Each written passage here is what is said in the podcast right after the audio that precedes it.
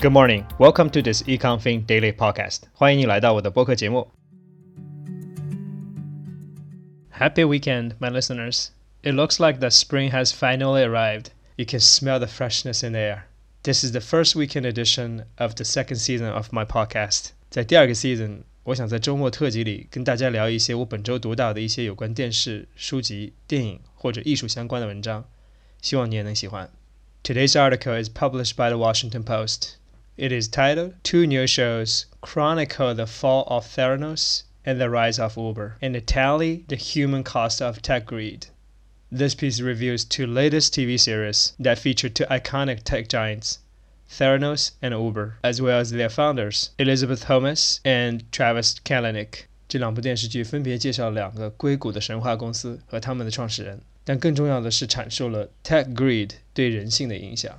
Here are some great excerpts from the piece. First, the Theranos founder represented a true story that so many had been waiting for. On the left, an inspirational tale about a true visionary overcoming the entrenched sexism of Silicon Valley to become, for a short while, the youngest self-made female billionaire. On the right, definitive proof that tech industry is a meritocracy, and that any woman worth her salt just needs to lean in and play the game right for her genius to shine through。作为曾经最年轻的白手起家的科技女企业家，Elizabeth Holmes 满足了所有人对这个行业的期待。女性的成功，创业竞争性的体现。I still remember seeing her face on the cover of every single major news publication. What a story! It sure inspired a generation of young people. But here comes the bust.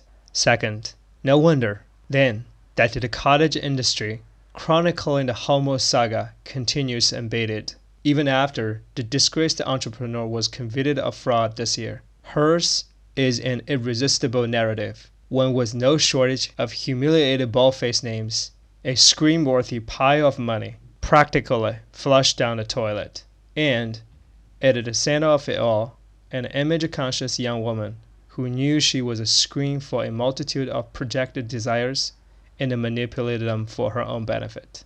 曾经是那么多人的 role model。 Elizabeth Holmes 最终为了自己的贪婪，辜负了所有人对她的期望。接着，作者把主题引入了另外一位明星人物。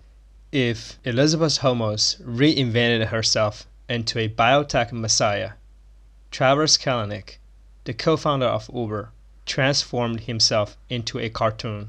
At least that's the impression left by Super Pumped, Showtime's new business-centric anthology drama from Billions creator David Levien and Brian Koppelman, subtitled The Battle for Uber.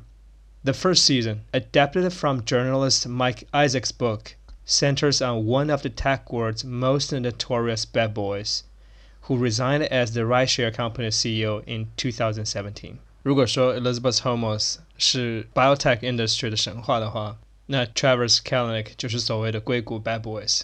The first two episodes are fueled by sneers, bombast, hard rock, and a dialogue that tries a little too hard to replicate a million dollars isn't cool. You know what's cool? A billion dollars. Line from the social network without ever getting there. Add the energy drinking commercial style narration by an unrecognizable Quentin Tarantino. And you might start wondering if secondhand testosterone poisoning is fatal. But then, the supporting characters, starting with Travis's first major investor, Bill Gurley, emerge and the super pumped becomes much more humane, coherent, and watchable. 在最后，这篇文章总结到，That love of stunt extends to the serious visuals. In fact, it's a relief when a show's palette, gray on gray on gray, gives way to an animated video game sequence, or a flowchart of rhetorical tactics he can use against his opponents, many of whom simply thought of themselves as conversation partners until he forces them to realize otherwise. It's a portrait of a young man as a leader who handed ludicrous sums of wealth and power only brings out the worst in himself and others. A real life horror story. Alright, that's all for this piece. 你可以在今天的 show notes 里呢找到这些摘要的文字版。此外呢，如果你有兴趣，也可以参见同名公众号里对这两部电视剧的一些简单的介绍。That's all for today's program. 今天的节目也将进入尾声，感谢你的收听，我们下期再见。